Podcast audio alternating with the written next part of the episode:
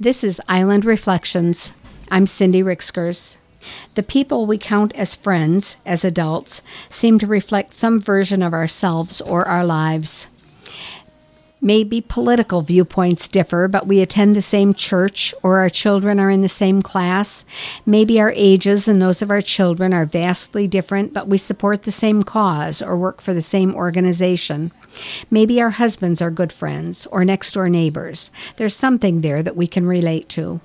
The people we choose as friends as children don't reflect who we are, but show us who we can be.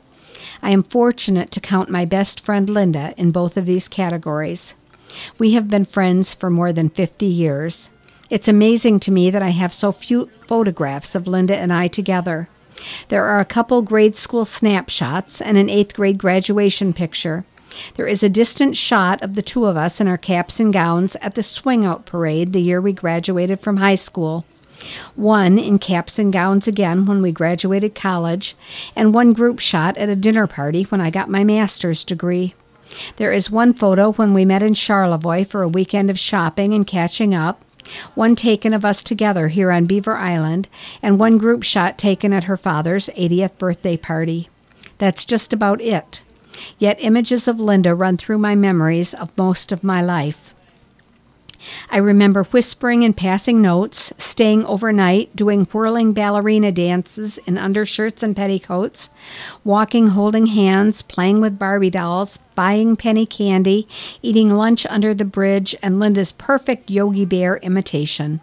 Together, we giggled about whatever we could find out about the mysteries of adulthood, compared our bodies, our first brasiers, and the best means to pad them. We experimented with makeup and hairstyles. We compared notes on shaving legs and plucking eyebrows. We fell in love with the Beach Boys, then Fabian, then the Beatles. We watched horror films hosted by Christopher Coffin until I cried and begged for mercy. We read all the Mad magazines.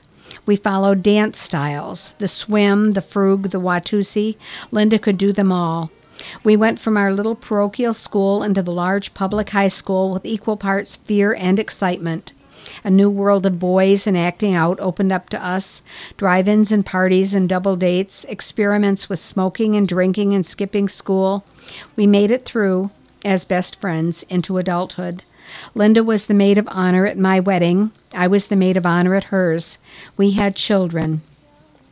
We learned the joys and challenges of parenthood, comparing notes as our babies played together. We struggled with poverty, isolation, and other limitations of marriage that we hadn't anticipated. We read. We took a couple night classes together. We started getting interested in classes. We went back to school.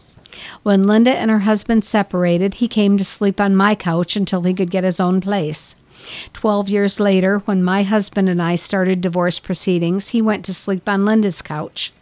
When Linda's mom died, I took off work and headed across the state to be with her. When my mom was dying, Linda was right there beside us, a part of our family. These are the ways our lives have intersected always. I remember Linda's big smile and shy hello on the first day of school in Sister Aloysius's sixth grade classroom. She had transferred from another school. From sixth grade to more than 60, she has been there.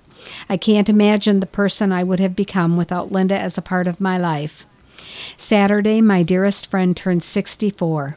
Happy birthday, Linda. That's today's Island Reflection. I'm Cindy Ricksgers.